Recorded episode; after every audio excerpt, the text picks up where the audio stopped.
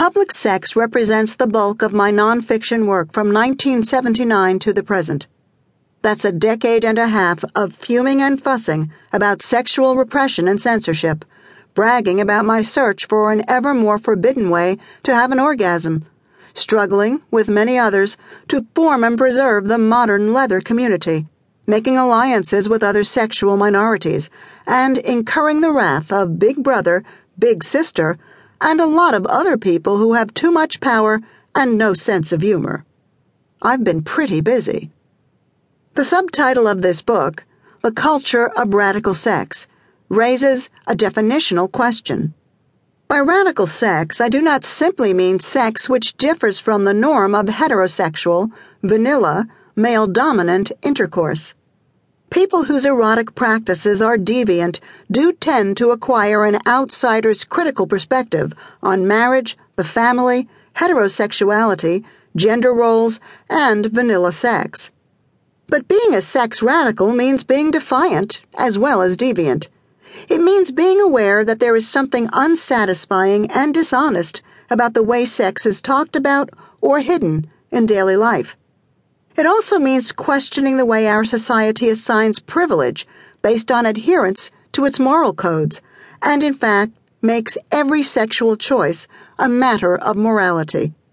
If you believe that these iniquities can be addressed only through extreme social change, then you qualify as a sex radical, even if you prefer to get off in the missionary position and still believe there are only two genders.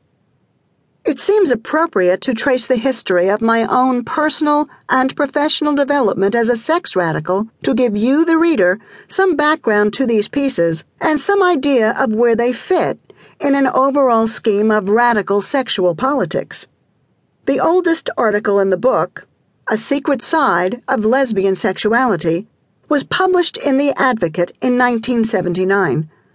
The process of writing this single article and dealing with public reaction to it had a great impact on all the work I did after that. It created an ecological niche for me as a journalist whose work was simultaneously pornographic, political, and educational. This was one of the first pieces to appear in the gay press about women who do SM with other women. I was terrified when I wrote it. I kept getting up in the middle of typing to lie down until my nausea subsided and my hands stopped shaking. When that issue of The Advocate hit the newsstands, it was days before I could actually look at my words in print. Why write and publish something that felt so dangerous? because I was pissed off.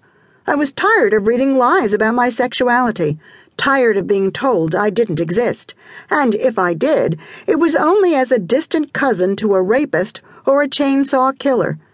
I was tired of being alone, and I knew there would never be a Leather Dyke community if somebody didn't announce that one already existed. I figured if I was public enough about being into leather sex, either I would get squashed and my misery would be over, or other perverse girls would find me, and then I wouldn't be so lonely. There was another reason to come out.